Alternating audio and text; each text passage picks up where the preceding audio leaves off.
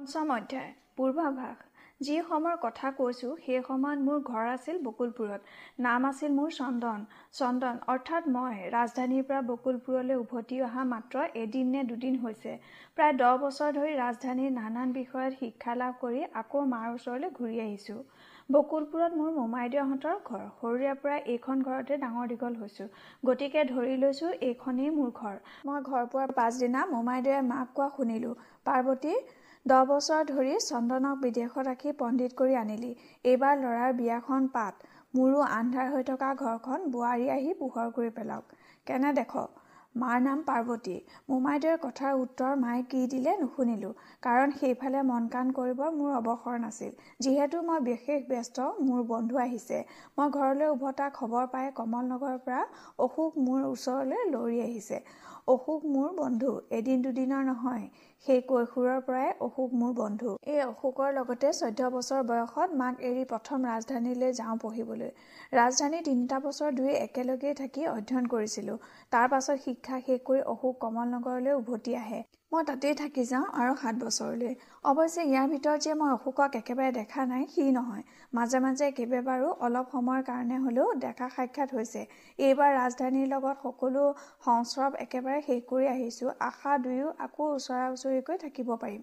এই সাত বছৰ বিচ্ছেদে আমাৰ বন্ধুত্বৰ বান্ধটো যে অলপো শিথিল কৰি দিব পৰা নাই তাৰ প্ৰমাণ দিছে অশোক এনেদৰে মোৰ ওচৰলৈ লৰি অহাত অশোক এতিয়া আৰু সাধাৰণ শিক্ষাৱতীৰ ছাত্ৰ নহয়।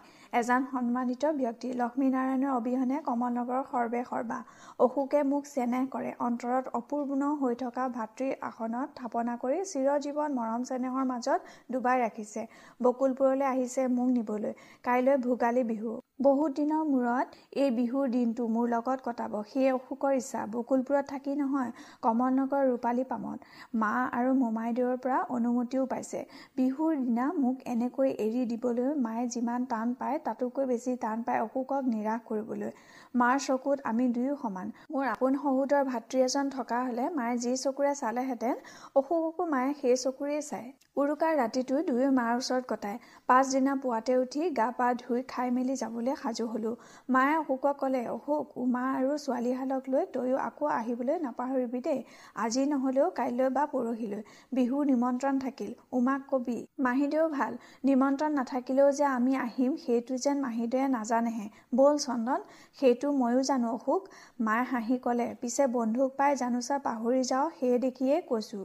মই পাহৰিলেও যে উমাই নাপাহৰে সেইটোও মাহীদেৱে ভালকৈয়ে জানে। তাৰ উত্তৰত একো নকৈ মায়ে মাত্ৰ অলপ হাঁহিলে।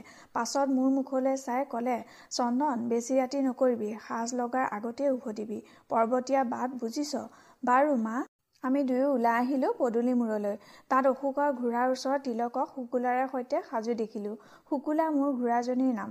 তাইৰ দীঘল ডাঙৰ দেহাটো গাখীৰৰ দৰে বগা নোমেৰে ভৰা। তাতে তিলকৰ হাতত পৰি তাইৰ আৰু জেউতি চৰিছে। তেল টেঙা ঘঁহি শুকুলাক সদায় চিকন কৰি ৰখাটো তিলকৰ প্ৰধান কাম। তিলক মোৰ লিগিৰা। শুকুলা তাৰ আটাইতকৈ ডাঙৰ গৌৰৱ। সি ভাবে শুকুলাৰ সমান ডাঙৰ ধুনীয়া ঘোঁৰা পৃথিৱীত আৰু এটাও নাই। আমি ঘোঁৰা দুটা ওচৰ পাওঁতেই তিলকে শুকুলাৰ পিঠিৰ জিনখনৰ তলেদি ওলমি থকা কাপোৰখন তুলি মোক ক'লে চাওকচোন ভূপা দেউতা সকলো দিয়া ঠিক হৈছেনে?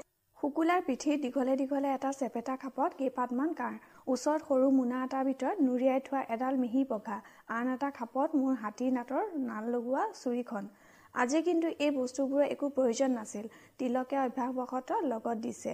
তই মোৰ লগত আজি নগলেও হ'ব তিলক। ভাল বোপা দেউতা দুয়ো ঘোঁৰাত উঠি ৰাওনা হলো। দহ মাইল বাট যাব লাগিব।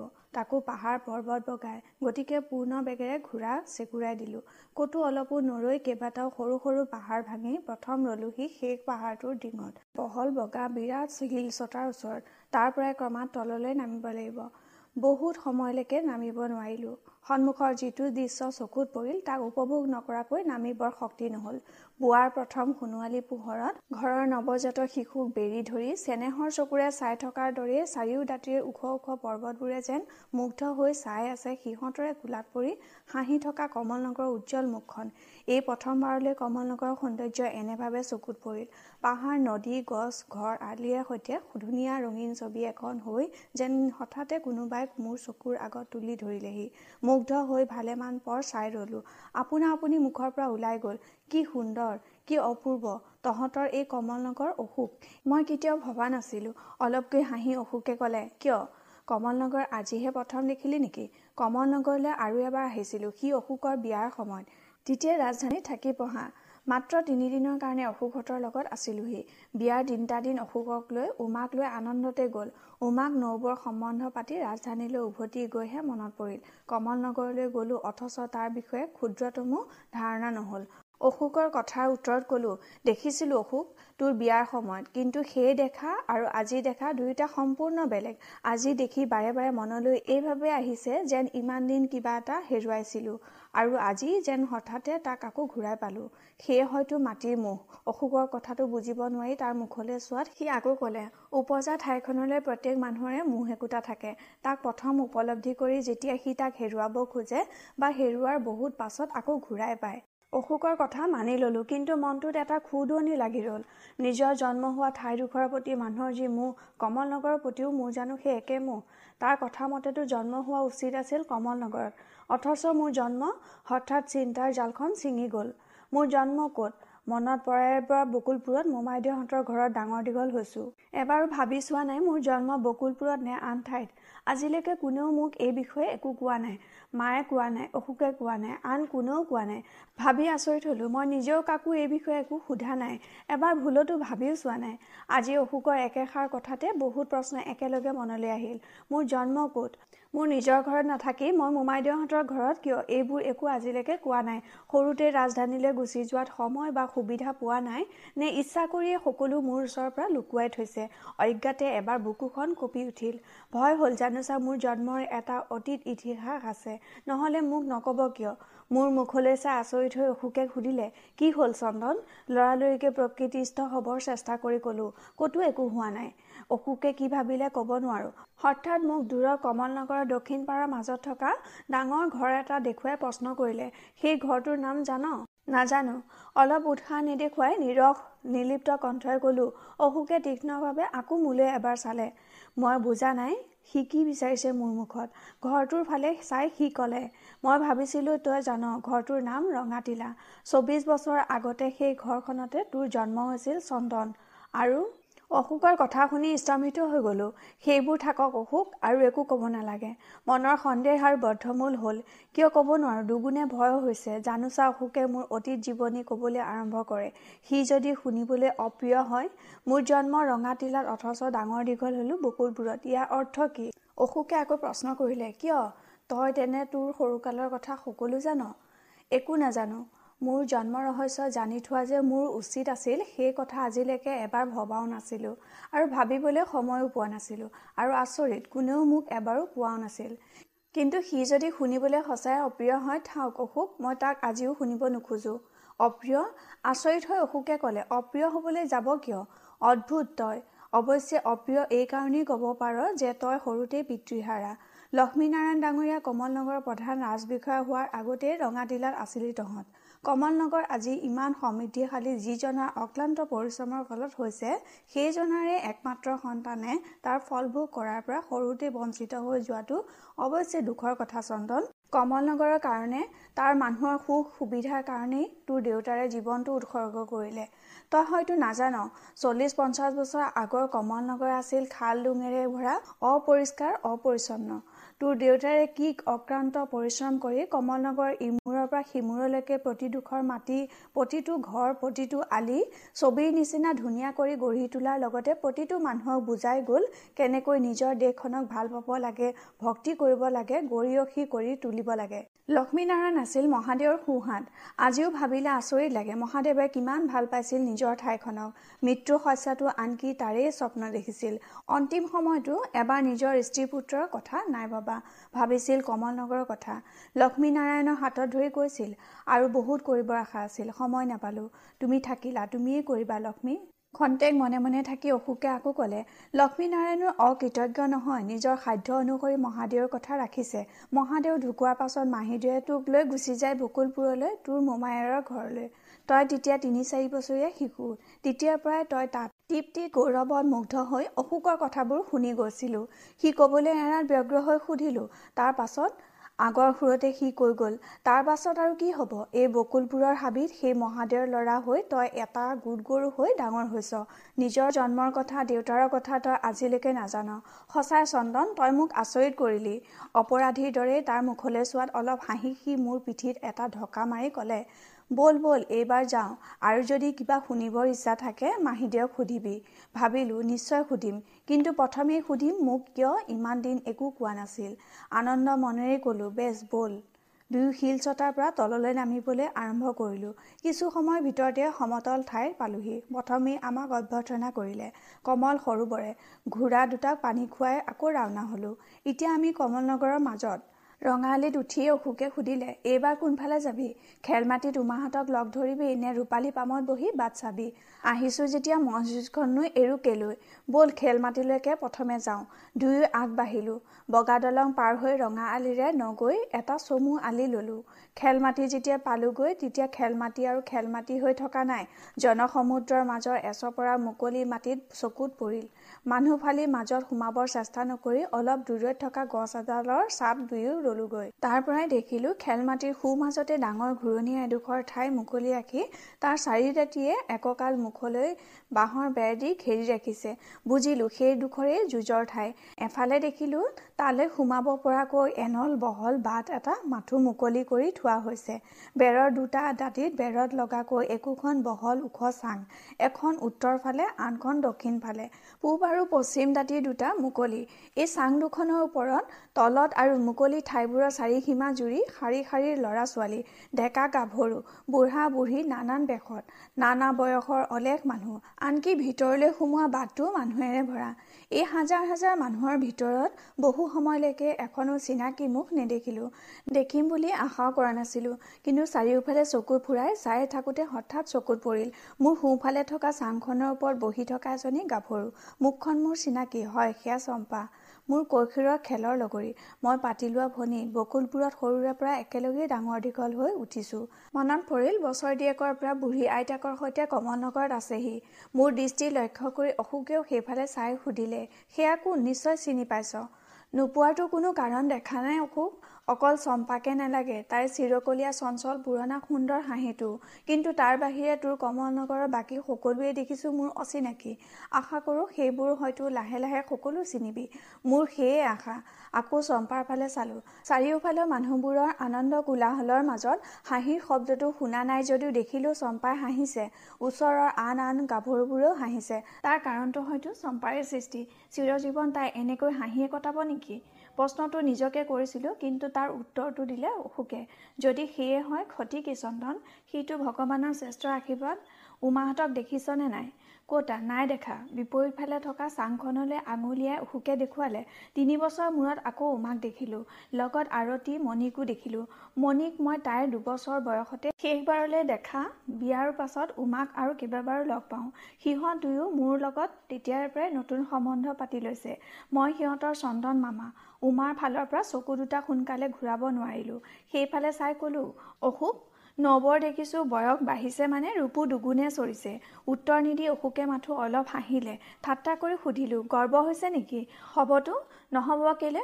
বিবাহিত জীৱনৰ দহটা বছৰ উমাৰ লগত কটায়ো অশোকে মুগ্ধ হৈয়ে উমাহঁতৰ ফালে চালে। এইবাৰ মোৰ চকুত পৰিল উমাৰ কাষতে বহি থকা এগৰাকী গাভৰুলৈ। কেতিয়াও দেখা নাই। অশোকক সুধিলোঁ কোন সেয়া? উমাৰ চাৰিওকাষে গাভৰু ধৰিব নোৱাৰি প্ৰশ্ন কৰিলে কাৰ কথা সুধিছ? মোৰ সুবিধাৰ কাৰণেই হওক বা আন কাৰণেই হওক ঠিক সেই মুহূৰ্ততে উক্ত গাভৰুৱে বহাৰ পৰা উঠি উমাক কিবা এটা কৈ চাঙৰ মাজে মাজে গজেন্দ্ৰ গমনে এদাতিয়ে নামি তলৰ মানুহবোৰৰ মাজত আঁৰ হৈ গ'ল। অশোকে দেখি ক'লে সেয়া? আৰে সেয়া গৌৰী লক্ষ্মীনাৰায়ণৰ জীয়েক। কথাষাৰ অশোকে এনেভাৱে ক'লে যেন গৌৰীক মই চিনি নোপোৱাত সি আচৰিত হৈছে। গৌৰী গৌৰী মনে মনে দুবাৰ আওৰালোঁ নামটো। ক'ৰবাত যেন শুনিছোঁ এই নাম। কোনে কৈছিল? কাৰ মুখত শুনিছিলোঁ? উমাৰ নে চম্পাৰ? হয় হয় বোধ কৰোঁ চম্পাৰে। মুহূৰ্তৰ পাছত সকলো পৰিষ্কাৰ হৈ গ'ল। মনত পৰিল চম্পাৰ মুখতে এই নাম প্ৰথম শুনিছিলোঁ। এদিনৰ দৃশ্য এটা চকুৰ আগত ভাহি উঠিল। চম্পাই কৈছিল মোক বুজিছা দাদা কিনো কম গৌৰী মহাৰাণীৰ ভেমৰ কথা মাটিত যেন ভৰিয়ে নপৰিব। চম্পাৰ দুৰ্বলতা ক'ত মই জানো খং তুলিবলৈ তাতেই আঘাত কৰিলোঁ। যা যা ছোৱালীজনী নিশ্চয় তোতকৈ বেছি ধুনীয়া সেই দেখি হিংসাতে কৈছ।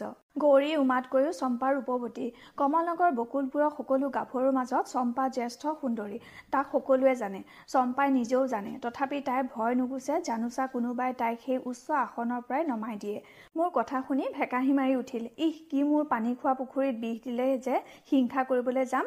ভেম আছে দেখিহে কিন্তু দাদা দেখিবলৈ হ'লে সঁচাকৈয়ে ধুনীয়া উমা বাইদেউতকৈও বেছি। তোতকৈ একা। ফু অলপ গম্ভীৰ হোৱাৰ ভাও ধৰি ক'লে অৱশ্যে মোতকৈ দুহাত পাছতে ৰৈছেহি আৰু সদায়ে ৰৈ থাকিব।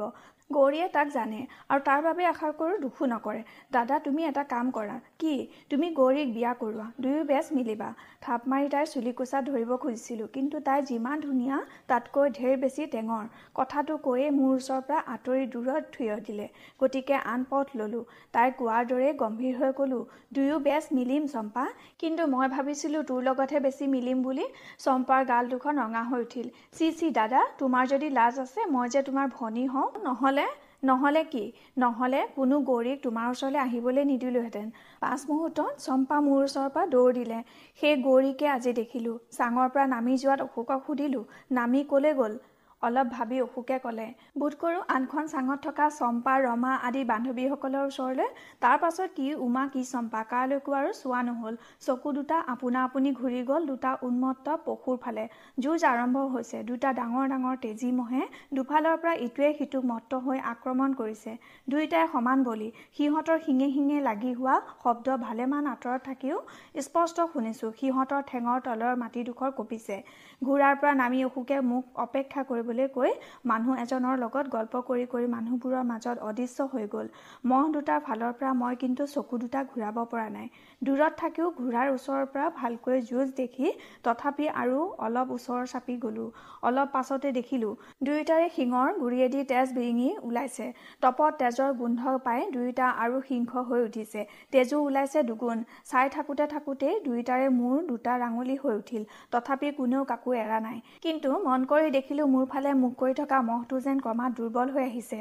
তাৰ প্ৰতিদ্বন্দ্বীক আক্ৰমণ কৰিবলৈ এৰি নিজক ৰক্ষা কৰিবলৈকে সি আপ্ৰাণ চেষ্টা কৰিছে। সময় বুজি তাৰ শত্ৰুৱেও তাক ক্ৰমাৎ ঠেলি নিছে। বেচেৰাই বুজিছে তাৰ পৰাজয়ৰ অৱশ্যভাম্বী আৰু পৰাজয় মানেই মৃত্যু। সি তাক বিচৰা নাই হ'লেই বা পশু। সিওতো বাচি থাকিব খোজে। সেই দেখিয়ে হয়তো প্ৰাণ পণ শক্তিৰে তাৰ প্ৰতিদ্বন্দ্বীক ৰাখিব খুজিছে কিন্তু পৰা নাই। তাক ঠেলি নি নি মানুহে বেৰি থকা খোলা বাটটো পোৱাইছেগৈ। সেইফালে চকু পৰাত আকৌ এবাৰ গৌৰীক দেখাৰ সুযোগ মিলিল।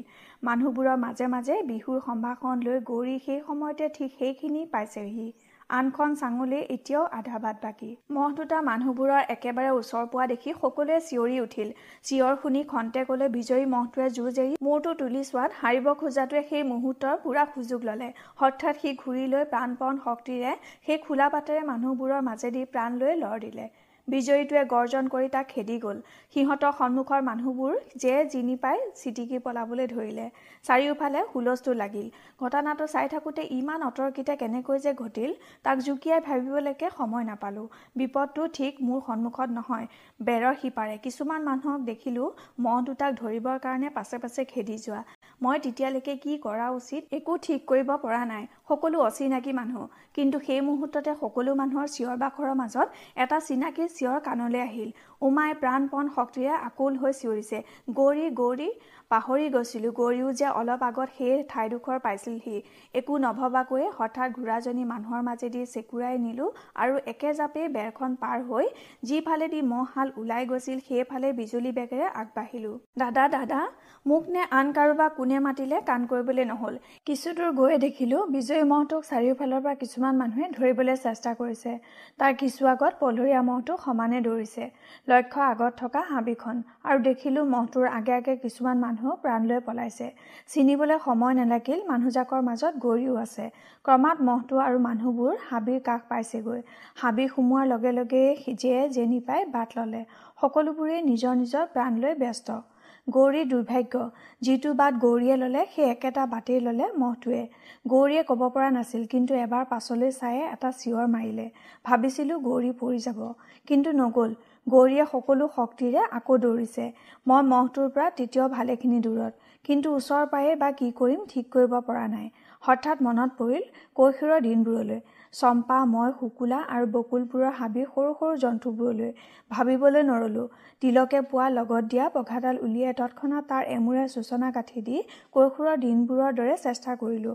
শহাপহুৰ ঠাইত দূৰৈৰ পৰা এটা উন্মাদ মহ গাঁঠিবলৈ তিনিও সমানে গৈছোঁ। গৌৰী আগত মহটোৰ মাজত আৰু মই ঘোঁৰাৰে সৈতে পাছত। এবাৰ দুবাৰ তিনিবাৰৰ মূৰত সফল হ'লোঁ। মহটোৰ ডিঙিত নহ'লেও শিঙৰ গুৰিত গাঁঠিটো লাগিল। কিছুদূৰ সি মোক ঘোঁৰাজনীৰ সৈতে টানি নিলে যদিও তাৰ দুৰ্বল শিঙত জোৰ পৰাত অলপ পাছতে ৰৈ পৰিবলৈ বাধ্য হ'ল। লৰালৰিকে ওচৰৰ গছ এডালত পঘাডালৰ আনটো আগ বান্ধি গৌৰীলৈ চালোঁ। গৌৰীয়ে সমানে দৌৰিছে এবাৰো পাছলৈ চোৱা নাই। মহটো বন্ধা সময়কণতে গৌৰী ভালেমান দূৰ আগবাঢ়িল। দুবাৰমান চিঞৰিলোঁ কিন্তু ক'ব নোৱাৰোঁ গৌৰীয়ে শুনিলে নে নাই। এবাৰ নৰলেও পাছলৈকে ঘূৰি নাচালে সমানে কেৱল দৌৰিছে। ঘূৰাই আনিবলৈ ময়ো পাছে পাছে গ'লোঁ। কিন্তু অতপৰে দুয়ো ভালেখিনি হাবিৰ ভিতৰত সোমালোগৈ। গৌৰীৰ ওচৰ পোৱাৰ অলপ আগতে হঠাৎ ওলাই থকা গছৰ শিপা এডালত উজুতি খাই গৌৰী পৰি গ'ল। লৰালৰিকে উঠিব খুজিছিল কিন্তু ঠিক পাছফালে মোৰ ঘোঁৰাজনীৰ খুৰাৰ শব্দটোকে মহৰ শব্দ ভাবি জীৱনৰ সকলো আশা এৰি দুয়ো হাতেৰে মুখখন ঢাকি পেলালে। মই গৌৰীৰ ওচৰত ৰলোহি। গৌৰী সিঁয়ৰি উঠিছে ঘূৰি চাবৰ সাহ নহ'ল। হয়তো ভাবিছে কোন মুহূৰ্তত মহটোৰ শিংটো পিঠি ভেদি বুকুৱেদি ওলাই যাব। আচৰিত হ'লোঁ তেতিয়ালৈকে ডাঙৰ ঘৰৰ আলস হোৱা জীয়ৰী গৌৰীক মূৰ্ছিত হোৱা নেদেখি। আধা বহা আধা উঠা অৱস্থাতে হাতেৰে মুখখন ঢাকি নিশ্চল হৈ ৰৈ আছে। চকু মেলি মৃত্যু আঘাত ল'ব পৰা শক্তি আৰু সাহ দেখিছোঁ গৌৰীৰ নাই। লাহেকৈ মাত দিলোঁ উঠক। মোৰ মাতত গৌৰীয়ে ভৰসা পাওক চাৰি দুগুণ ভয়হে খালে। উহ ভগৱান। গৌৰীয়ে এতিয়াও পাছফালে আমাক মহটো বুলিয়ে সম্ভৱ কল্পনা কৰি লৈছে। বেচেৰি অৱস্থা দেখি পুতৌ হ'ল। লগে লগে হাঁহি উঠিল। বিপদত প্ৰাণ লৈ পলোৱা মানুহৰ মুখৰ ভাৱ ভংগী আৰু দৃশ্যবোৰ বিপদ কটাৰ পাছত মনত পৰিলে কেতিয়াবা কেতিয়াবা হাঁহি ৰাখিবলৈ টান হৈ পৰে।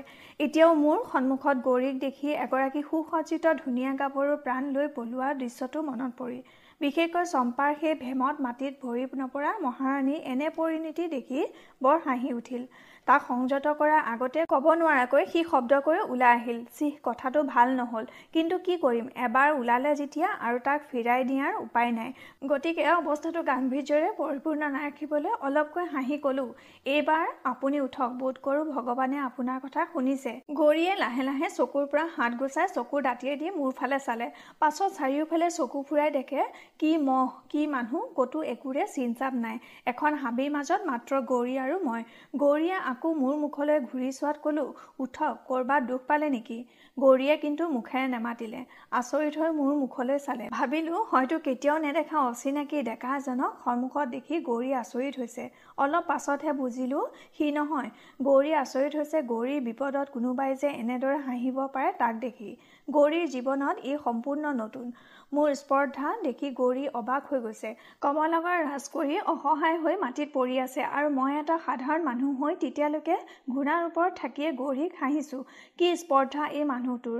গৌৰীয়ে মহৰ পৰা হ'ব পৰা বিপদৰ কথা ভবা নাই ভাবিছে পদমৰ্যাদাৰ কথা। পাঁচ মুহূৰ্তত গৌৰী বিজুলী বেগেৰে থিয় হৈ উঠিল। খঙত চকু দুটা জ্বলিছে। মুখখন ৰঙা পৰি উঠিছে। চকুৰ পাহি দুটা আধা জাপ খাই গৈছে। তলৰ ওঠটো দাঁতেৰে চেপি ধৰি মোৰ ফালে চাই গৰ্জি উঠিল। খুব পৌৰুষ দেখুওৱা হ'ল। মোৰ বিপদত এনেকৈ দাঁত উলিয়াই হাঁহিবলৈ অলপো লাজ লগা নাই। বোধ কৰোঁ মোৰ মুখত তেতিয়াও হাঁহি আছিল। গৌৰীৰ কথাত সি মুহূৰ্ততে মৰি গ'ল। মোৰ হাঁহিটো উচিত নাছিল সঁচা কিন্তু সেইবুলি সম্ভ্ৰান্ত ঘৰৰ গাভৰু এজনীয়ে অচিনাকি মানুহ এজনক যে এনেকৈ কথা ক'ব পাৰে সি মোৰ ধাৰণাৰ অতীত আছিল। কি উত্তৰ দিয়া উচিত ভবাৰ আগতে আপোনা আপুনি মুখৰ পৰা ওলাই গ'ল। কিয় কান্দিব লাগিছিলে নেকি? পাঁচ মুহূৰ্তত কিন্তু নিজৰ ওপৰতে খং উঠিল। চিহ কি ল'ৰা ধেমালি কৰিছোঁ? গৌৰীৰ খং উঠিছে বুলি যে মোৰো খং উঠিব লাগে তাৰে বা কি মানে আছে? গৌৰীৰ খং মাৰ নিয়াবলৈ চেষ্টা কৰিলোঁ। মোৰ দুখ হৈছে ক্ষমা কৰক। আপুনি বেছি কষ্ট পালে নিজৰ দুখতে। মই মাতোতে ঘূৰি চোৱা হ'লে ইমান দূৰ দৌৰি আহি কষ্ট মোৰ মুখৰ কথা কাঢ়ি গৌৰীয়ে পুনৰ দাবী দি উঠিল হৈছে হৈছে কোনে কৈছিল মোৰ পাছে পাছে আহিবলৈ? মোক মাতিবৰ অধিকাৰ কোনে দিলে আপোনাক? আঁতৰ ইয়াৰ পৰা। সমুচিত উত্তৰ এটা ওঠৰ আগলৈ আহিছিল কিন্তু নিজক সংযত কৰিলোঁ। কি হ'ব? অপ্ৰকৃতিস্থ ছোৱালী এজনীৰ লগত সমানে সমানে কাজিয়া কৰি। কিন্তু মই ভাবি পোৱা নাই এনে কি দুখ কৰিলোঁ যাৰ কাৰণে মোৰ ওপৰত গৌৰী ইমান খং উঠিব পাৰে। কমল নগৰৰ আটাইতকৈ সন্মানিতা গাভৰু চম্পাৰ মহাৰাণী গৌৰীয়ে সকলোৰে সন্মুখত আজি এনেভাৱে অপ্ৰস্তুত হোৱাৰ লাজতেই সি নিজৰ ওপৰত সকলো সংযম হেৰুৱাই পেলাইছে। চম্পাৰ কথা বিশ্বাস হৈছে। মহাৰাণী গৌৰীৰ ভেম নোহোৱা নহয় অলপ ঠাট্টা কৰিব ইচ্ছাৰে ক'লোঁ তাকেইতো কি আস্পৰ্ধা মোৰ। আপোনাক মাতিবলৈ হাঁহ হৈছিল গৌৰীয়ে মুখেৰে নামাতিলে। আধা জাপ খোৱা চকুৰ পাহি দুটাৰ মাজেদি মাথো কেৰাহীকৈ মোৰ ফালে খন্তেজ চালে। সেই চোৱাৰ মাজত সুন্দৰকৈ ফুটাই তুলিলে অৱজ্ঞাৰ ভাৱটো। কিছুপৰ পাছতে নিজৰ হাতত মৰ্যাদাক পুনৰ প্ৰতিষ্ঠা কৰিবৰ অৰ্থেই মোৰ আগেদি সন্মানগিৰিৰ ভেমতে উভতি খোজ ল'লে অহা বাটেদি। গৌৰী প্ৰথম পৰি যাওঁতে লক্ষ্য কৰিছিলোঁ খোপাৰ কপৌ ফুলপাহ মাটিত পৰি যোৱা। এতিয়া এৰি থৈ যোৱাত আৰু অলপ খং তুলিবৰ সুবিধা পাই মাত দিলোঁ আপোনাৰ ফুলপাহ যে পেলাই থৈ গ'ল? তাৰ উত্তৰ নিদি গৌৰীয়ে মাথো কেৰাহীকৈ আকৌ এবাৰ ঘূৰি চালে। তিলকে দিয়া দ্বিতীয় বস্তু এটা এইবাৰ কামত লগালোঁ। শুকুলাৰ পিঠিত থকা খাপৰ পৰা কাৰ এপাত উলিয়াই তাৰ আগেৰে অলপ হাউলি ফুলপাহ তুলি লৈ গৌৰীয়ে শুনাকৈ ক'লোঁ বাহ সুন্দৰ ফুলপাহ কিন্তু পাপৰিবোৰ দেখিছোঁ বৰ চোকা শুকুলাৰ মুখত গুজি দিলোঁ সোঁ খা তাইৰ মুখ ঘূৰালে কেলৈ? খা খা তেজ হ'ব তেজ। দেখা নাই কিমান তেজ? উত্তৰ আহিল তেজ মোৰ নে? মোৰ লগত যি এনেকৈ ব্যৱহাৰ কৰিবলৈ সাহ কৰে তাৰ অপমানটো গ্ৰাহ্য নকৰি আচৰিত হোৱাৰ ভাও ধৰি গৌৰীৰ মুখলৈ চালোঁ। অঁ আপুনি এতিয়াও যোৱা নাই। মই ভাবিছিলোঁ ফুলপাহ শুকুলাৰ কপালৰ পেটীডালত পিন্ধাই দিলোঁ। বাহ দেখিবলৈ ঠিক একেই হৈ পৰিছে। গৌৰীয়ে খঙত কি কৰিব একো ভাবি নাপালে। দূৰৈৰ পৰা অশোকে মোক মতা শুনিলোঁ। অশোকে আমাক বিচাৰি ফুৰিছে। ৰিং মাৰি আমাৰ উপস্থিতি ক'ত জনালোঁ? অসুখত নহা হ'লে গৌৰীয়ে কি কৰিলেহেঁতেন ক'ব নোৱাৰোঁ। কিন্তু অলপ পাছতে লগত কিছুমান মানুহ লৈ অশোকক অহা দেখি অশোক দাদা বুলি এনেভাৱে মোৰ ওচৰৰ পৰা দৌৰি গ'লগৈ। যেন মই মানুহ নহয়। গৌৰীক খেদা সেই মহটোহে। অশোকৰ ওচৰৰ পৰাই ঘূৰাৰ পৰা নামি সেই পুৱাৰ পৰা এই প্ৰথমবাৰলৈ কমল নগৰৰ মাটিত ভৰি দিলোঁ। ব্যগ্ৰ হৈ অশোকে প্ৰশ্নৰ পাছত প্ৰশ্ন কৰিলে ময়ো সকলো জনালোঁ। নজনালেও মাথো আজি মাঘৰ বিহুৰ প্ৰথম পুৱাতে গৌৰী আৰু মোৰ প্ৰথম প্ৰীতি সম্ভাষণৰ ক্ষুদ্ৰ ইতিহাসখন। গৌৰীয়ে মুহূৰ্তলৈ মোৰ চকুলৈ চোৱাত ভাবিলোঁ। হয়তো মোৰ লগত কৰা ব্যৱহাৰৰ কথা কৈ নিদিয়াত মোৰ প্ৰতি গৌৰী অলপ কৃতজ্ঞ হৈছে। পিছে সি ভবা কথা ভুল হ'বও পাৰে। ভগৱানক ধন্যবাদ অশোকে সকলো শুনি ক'লে। কাৰো যে একো নহ'ল সেয়ে ভাগ্য। এতিয়া ব'ল যাওঁ। ব'লা গৌৰী সিফালে উমাই চিঞৰ বাখৰ হুলস্থুল লগাইছে। আহোঁতে বাটত বান্ধি থোৱা অৱস্থাতে মহটো দেখিলোঁ। সেইফালে চাই অশোকে ক'লে চন্দন দেখিছোঁ সৰুকালৰ হাত তোৰ এতিয়াও আছে। সিমান নাই তিনিবাৰৰ মূৰতহে। কিছু সময়ৰ পাছতে আমি আহি উমাহঁতৰ ওচৰ পালোহি। উমাৰ লগে লগে বহুত মানুহ আহি হাবিৰ কাষ পাইছেহি আৰু লগতে গৌৰীৰ সুবিধাৰ কাৰণে বাগি দুখনো আনিছে। দেখিলোঁ চাৰিওফালৰ সকলোৰে উৎসুক দৃষ্টি মাথো গৌৰীৰ ওপৰত। উমাই গৌৰীক দেখি দৌৰি আহি আঁকোৱালি ধৰিলেহি। এবাৰ ভৰিৰ পৰা মূৰলৈকে সম্পূৰ্ণ অৱস্থাত আছেনে নাই চাই ল'লে। উহ গৌৰী মোৰ যে কি ভয় লাগিছিল। ওচৰৰ দূৰৰ প্ৰতিজন মানুহ আহি গৌৰীক সন্মান দেখুৱালে সুস্থ দেখি আনন্দ প্ৰকাশ কৰি। আমাৰ সৰু দলটোৰ একেবাৰে শেষত আছিলোঁ মই। উমাই ইমান পৰ মোক দেখা নাছিল। হঠাৎ দেখি প্ৰায় চিঞৰি উঠিল। চন্দন পাঁচ মুহূৰ্তত গৌৰীক এৰি ধৰিলেহি মোৰ হাতত। ইহ ইমান দিনৰ মূৰত আকৌ তোমাক দেখিলোঁ। কেতিয়া পালাহি? মাহীদেউ কেনে আছে? মোৰ প্ৰতি উমাৰ ব্যৱহাৰত সকলো মানুহে অলপ হয়তো আচৰিত হৈছে যিহেতু মই সকলোৱে অচিনাকি বিশেষকৈ হৈছে গৌৰী গৌৰীৰ বাহিৰেও আন এজন। যিজনে প্ৰথম দিনাই গৌৰীৰ শত্ৰুৰূপেই দেখা দিছেহি সেইজনৰ প্ৰতিও যে উমাৰ ইমান আগ্ৰহ থাকিব পাৰে তাক গৌৰীয়ে হয়তো স্বপ্নতো ভবা নাছিল। কোন এই চন্দন? মোৰ প্ৰতি প্ৰথমে অশোকৰ এতিয়া উমাৰ আগ্ৰহ দেখি নিশ্চয় গৌৰীয়ে ভাল পোৱা নাই। আজি হঠাৎ গৌৰীৰ জীৱনলৈ ধূমকেতুৰ দৰে এই মানুহটো আহি গৌৰীয়ে সদায় দখল কৰি থকা অন্তৰখনো।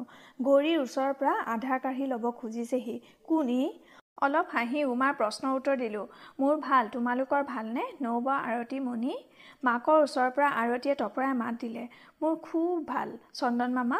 আৰতি যে মোৰ ইমান ওচৰত মই লক্ষ্য কৰা নাছিলোঁ। তাই মোক চিনি পাইছে। মণিয়ে চিনি নাপালেও মাক বাপেকৰ সাহসত মোৰ ওচৰ চাপি অহাত চাপৰি দুয়োকে দুটা চুমা দিলোঁ। মণিয়ে সাহ কৰি সুধিলে সেই বগা ঘোঁৰাটোত উঠি তুমিয়ে গৈছিলা চন্দন মামা? আৰতীয়ে ব্যস্ত হৈ চকুকেইটা ডাঙৰ ডাঙৰ কৰি ক'লে ইহ মামা আজি তুমি ইয়াত নথকা হ'লে গৌৰী পেহীক মহটোৱে নিশ্চয় মাৰি পেলালেহেঁতেন। ধেত কেলৈ মাৰিবলৈ যাব? পাছে পাছে গৈছিলহে মাথো? আৰতীয়ে নামানিলে যদি মাৰিবলৈকে নহয় তেন্তে পাছে পাছেনো গৈছিল কিয়? মই উত্তৰ দিয়াৰ আগতে কাৰোবাক ঠিক মোৰ পাছফালৰ পৰা ফিচ ফিচাই কোৱা শুনিলোঁ। মাঘৰ বিহুৰ চুমাটো দিবলৈ আকৌ ডাঙৰকৈ ক'লে আৰতি মণি তহঁত দুয়োকে ধন্যবাদ। যা হওক ইমান পৰৰ পাছত যেনিবা তহঁতেই দাদাৰ বীৰত্বৰ প্ৰশংসা কৰিলি। পাছফালে ঘূৰি চাই দেখোঁ চম্পাই মোৰ মুখলৈ চাই মিচিক মিচিক হাঁহিছে। তাইৰ চকু দুটা দুষ্টালিৰে ভৰা। হাতখনত ধৰি ওচৰলৈ টানি আনিলোঁ। চম্পা তোৰ দেখিছোঁ এই কেইবছৰে অলপো উন্নতি হোৱা নাই।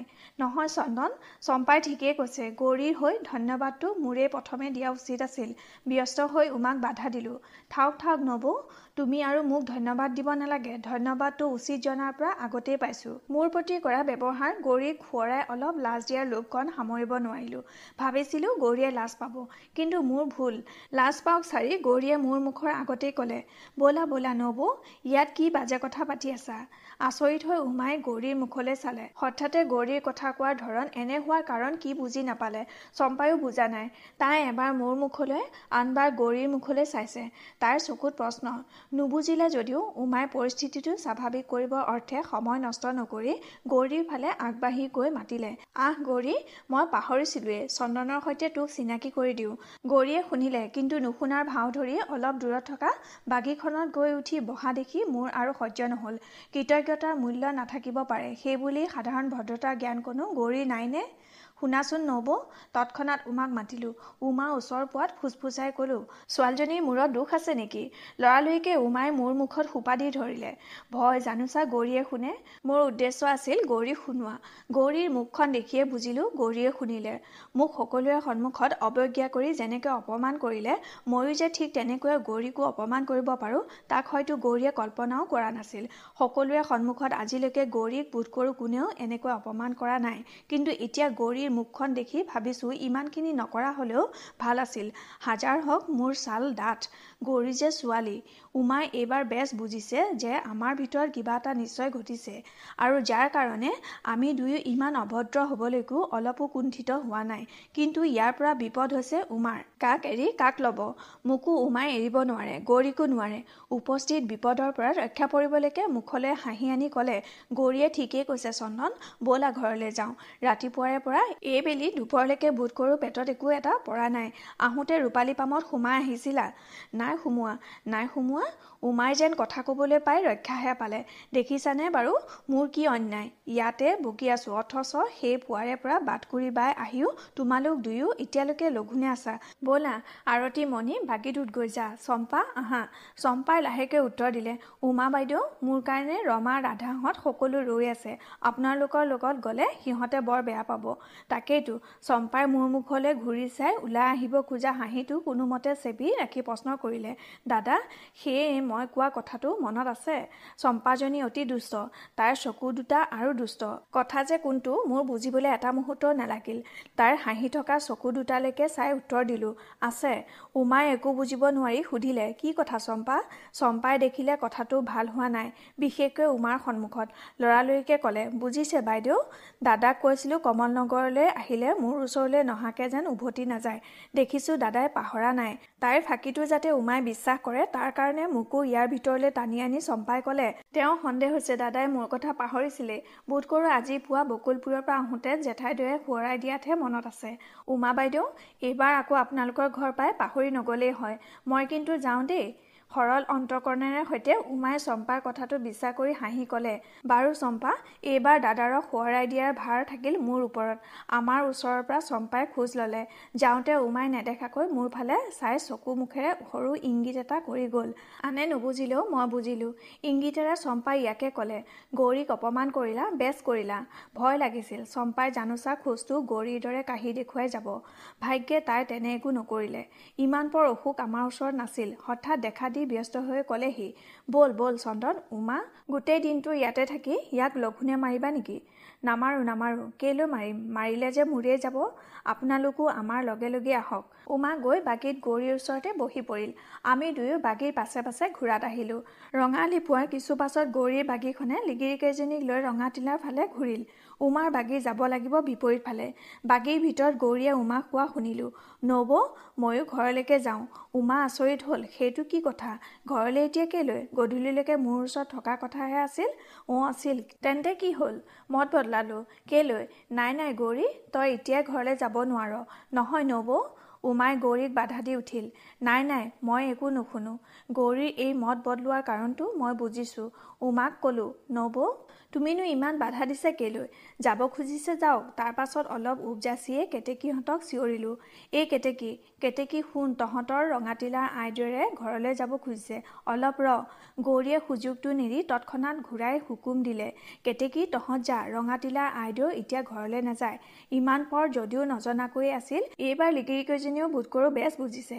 সিহঁতৰ ৰঙাটিলাৰ আইদেউৰ লগত কমল নগৰৰ এই নতুন আলহীজন অৰ্থাৎ মোৰ সম্ভাষণ বিনিময়খিনি ঠিক যেনে হোৱা উচিত আছিল তেনে হোৱা নাই। অলপ যেন ক'ৰবাত কেনা আছে। উমাই গৌৰীলে চাই সুধিলে এইবাৰ আকৌ কি হ'ল? আকৌ মত বদলালোঁ। গৌৰীয়ে হাঁহি উঠিল। হঠাৎ হঠাতে বদলাইছিলোঁ সেই দেখি হঠাতে বদলালোঁ। এক মুহূৰ্তৰ পাছত অশোকেও হঠাতে হু হু কৰি হাঁহি উঠিল। লগে লগে আৰতী মণিক আদি কৰি সকলোৱে বাটৰ মানুহক আচৰিত কৰি অশোকৰ লগত যোগ দিলে। ৰূপালী পামৰ পদূলি মূৰত আঁতৰকে দেখি ব্যস্ত হৈ উমাই মাত লগালে নবীন খুৰা আপুনি দেখোন যাবলৈ ওলাইছে। আহক আহক। বিহুৰ জলপান নোখোৱাকৈ যাব নোৱাৰে। সেয়া আঁতৰে হাঁহি ক'লে মোৰ আই বিহুৰ জলপান নোখোৱাকৈ গৈছোঁ বুলিনো তোক কোনে ক'লে তোৰ যশোদাই মোকে খুৰাকে পেট ভৰাই খোৱালে। খোৱালে ভালে কৰিলে আকৌ খাব লাগিব। উমাই অনুৰোধ কৰিলে আকৌ নিশ্চয় খাম। তোৰ কাষত বহি নাখালে যে বছৰেকৰ বিহুটোৱেই মোৰ অথলে যায়? পিছে আগতে এপাক ঘূৰি আহোঁ দেই যদিবা পেটত অলপ ঠাই হয়েই তাৰ উপৰি আমাৰ খেলখন এতিয়াও শেষ হোৱা নাই। বুজিছনে মোৰ আই? বুজিছোঁ নবীন খুৰা। আকৌ নাহিলে কিন্তু বৰ দুখ পাম। মনত ৰাখিব। নবীন আঁতৈক বিদায় দি আমাক উমাই ঘৰৰ একেবাৰে ওপৰৰ মহলালৈ মাতি আনিলে। যশোদাৰ আৰতী মণিক লৈ গ'লহি। যশোদা উমাৰ ৰান্ধনী ঘৰৰ গৰাকী। মুখ হাত ধুই ৰূপালী পামৰ সুসজ্জিত জিৰণি কোঠাত বহিলোহি। ভিতৰ ফালে যশোদাই খোৱাৰ যোগাৰ কৰিছে। আমাৰ চাৰিওৰে ভিতৰত হোৱা সাধাৰণ কথা বতৰা সম্পূৰ্ণ দায়িত্ব লৈছে উমাই নিজে মোৰ মুখ খুলিবলৈ বেছি বেছি সুবিধা দিয়া নাই। উমাৰ ভয়। জানোচা সুযোগ পালে বেয়াৰ ফালে ঢাল লওঁ বিশেষকৈ গৌৰী যেতিয়া মোৰ সন্মুখত উপস্থিত। উমা মোৰ নিজে কাষতে বহিছে যাতে প্ৰয়োজন হ'লে মুখত সোপা দিব পাৰে। উমাৰ অকল মোক লৈয়ে ভয় নহয় গৌৰীক লৈও। যা হওক উমাৰ কিন্তু অলপ আশা হৈছে যিহেতু গৌৰী এতিয়া ৰাগজাল একো নাই সম্পূৰ্ণ স্বাভাৱিক অৱস্থালৈ ঘূৰি আহিছে। তেতিয়ালৈকে গৌৰীৰ মুখখন স্বাভাৱিক অৱস্থা দেখিবলৈ কেনে হয় দেখা নাছিলোঁ। এতিয়া দেখিলোঁ গৌৰীৰ ৰূপ আছেনে নাই সেই প্ৰশ্ন অবাস্তৱ। প্ৰশ্ন হ'ব পাৰে গৌৰীতকৈ ৰূপৱতী আছেনে নাই? বিশেষকৈ গৌৰীয়ে যেতিয়া হাঁহে এই গৌৰীৰ মাজৰ চম্পাৰ গৌৰীক বিচাৰি নাপালোঁ। তথাপি চম্পাৰ গৌৰীৰ প্ৰতিও মোৰ সমানেই আকৰ্ষণ। দুয়োটা বেশতে মোৰ চকুত অপূৰ্ব হৈ দেখা দিছে। কথা পতাৰ ফাকে ফাকে কেইবাবাৰো চুৰ কৰি গৌৰীক চালোঁ। দুবাৰ চকুৱে চকুৱেও পৰিলোঁ। উচিত অনুচিত একো ভবা নাছিলোঁ। লাজো লগা নাছিল। কিন্তু লাজ লাগিল আৰু নিজৰ ওপৰত অলপ খঙো উঠিল। উমাৰ চকুত ধৰা পৰি। অশোকৰ কিবা কথাত মোৰ অস্তিত্ব পাহৰি গৌৰীয়ে মুক্ত কণ্ঠে হাঁহি উঠিছিল আৰু এই মুগ্ধ হৈ চাইছিলোঁ গৌৰীৰ মুখলৈ কিন্তু উমাই দেখিলে। ক্ষীণ হাঁহি এটা উঠত লৈ উমাই ক'লে চন্দন তোমালোকে বহা দেই। মই এবাৰ যশোদাইনো কিমান দূৰ আগবাঢ়িছে চাই আহোঁ অশোক গৌৰীয়ে খন্তেকলে এবাৰ উমালৈ চাই আকৌ কথা আৰম্ভ কৰিলে। মই মনে মনে বহি ৰ'লোঁ। আনকি এবাৰ উমাৰ মুখলৈকো নাচাই চালোঁ ওচৰৰ বেৰখনলৈ। তাত ৰূপৰ খাপৰে সৈতে দুখন তৰোৱাল কেঁচিয়াকৈ ওলমাই থোৱা আছে। উমাৰ মুখলৈ চাব নোৱাৰি কিয় যে মই তৰোৱাল চোৱাৰ ভাও ধৰিছোঁ তাক উমাই বুজিলে। কিন্তু মুখেৰে একো নামাতি নিশ্চিত হৈয়ে কোঠাৰ পৰা ওলাই গ'ল। ধাৰণা খন্তেকৰ ভিতৰতে একো অঘটন নঘটে। বিশেষকৈ অসুখ যেতিয়া আমাৰ মাজত আছে। বহুত সময় পাৰ হৈ গ'ল। অসুখ আৰু গৌৰীয়ে ঠিক কিমান পৰ কথা পাতি আছিল ক'ব নোৱাৰোঁ। কিন্তু হঠাৎ সেইফালৰ পৰা একো শব্দ নোহোৱাত ঘূৰি চাই দেখোঁ সিহঁত বহি থকা ঠাইডোখৰ শূন্য। কেতিয়ানো হালে উঠি গ'ল তৰ্কিবই নোৱাৰিলোঁ। তথাপি অনুমান হ'ল গৌৰীক যেন মুহূৰ্তলৈ দেখিলোঁ এদাঁতিয়ে থকা পৰ্দা এখনৰ আঁৰত লুকাই যোৱা। অসুকে লুকাল নেকি কিন্তু কিয়? এই বুঢ়া বয়সত ইহঁতৰ কোকভাগ খেলিবৰ চখ হ'ল কেনেকৈ? বেছি পৰ তাকো ভাবিব নোৱাৰিলোঁ। কাৰণ চকু দুটা আপোনা আপুনি ঘূৰি গ'ল কোঠাটোৰ আন এটা দাঁতিৰ আধা জাপ খাই থকা দুৱাৰ এখনলৈ। সেইফালৰ পৰা শব্দ আহিছে। ভাবিছিলোঁ সেয়া অসুখ। কিন্তু দুৱাৰ ঠেলি যিজনে দেখা দিলে সেইজন অসুখো নহয় গৌৰীও নহয় এজন বৃদ্ধ। বহুত পৰলৈকে চিনিব নোৱাৰিলোঁ। কিছুপৰ মোৰ মুখলৈ চাই বৃদ্ধই মাত দিলে এই কোন এইটি? যদুখুৰা আগবাঢ়ি মোৰ সন্মুখলৈ আহিল। দেখি চিনি পোৱা নাছিলোঁ মাতটোত খুৰাক চিনিলোঁ মোকো খুৰাই চিনি পাইছে তাকেইতো পাৰ্বতীৰ ল'ৰা নহয় যাই ক'লৈ। বৰ এটা হলি মাৰৰ ভালনে চন্দন ভাল খুৰাদেউ। বেছ বেছ ৰাজধানীৰ পৰা উভতি অহা অশোকৰ মুখত শুনিছিলোঁ পিছে এইবাৰ পঢ়া শুনাটো শেষ কৰি আহিলি এতিয়া কি ঠিক কৰিছ? অলপকৈ হাঁহি উত্তৰ দিলোঁ এই আহিছোঁহে খুৰাদেউ তেওঁ ঠিক কৰিছোঁ প্ৰথমে দিনটিয়েক ভালমতে জিৰাই ল'ম। তাৰ পাছত মোৰ কথা শেষ হোৱাৰ আগতেই খুৰাই মাত দিলে ঠিক কৈছ বোপাই প্ৰথমে জিৰাই লোৱা উচিত তাৰ পাছত লাহে ধীৰে কাম কাজ আছেই। কিন্তু এতিয়া কি শাৰীৰিক কি মানসিক দুয়োটাৰ কাৰণে জিৰোৱাটোৱে হৈছে মুখ্য। কেনেকৈ জিৰাবি? খুৰাৰ অদ্ভুত প্ৰশ্ন শুনি হাঁহকৈ খুৰাৰ মুখলৈ চাই থাকিলোঁ। কেনেকৈ জিৰাবি? বুলি যে কোনোবাই প্ৰশ্ন কৰিব পাৰে ভবাই নাছিলোঁ। কি উত্তৰ দিম? মোলৈ অপেক্ষা নকৰি খুৰাই নিজেই দিলে কেনেকৈ শুন? মই কৈ দিওঁ শুই নহয় বহি নহয় ঘূৰি নহয় তাতোকৈ ভাল উপায় আছে। আহ মোৰ লগত। খুৰাই মোক হাতত ধৰি লৈ গ'ল। হঠাৎ বুকুখন চিৰিংকৈ উঠিল। নিমিষতে বুজিলোঁ খুৰাইনো কি উপায়ৰ কথা কৈছে। খুৰাৰ কথা পাখাৰ কথা এটা এটাকৈ সকলো মনত পৰিল।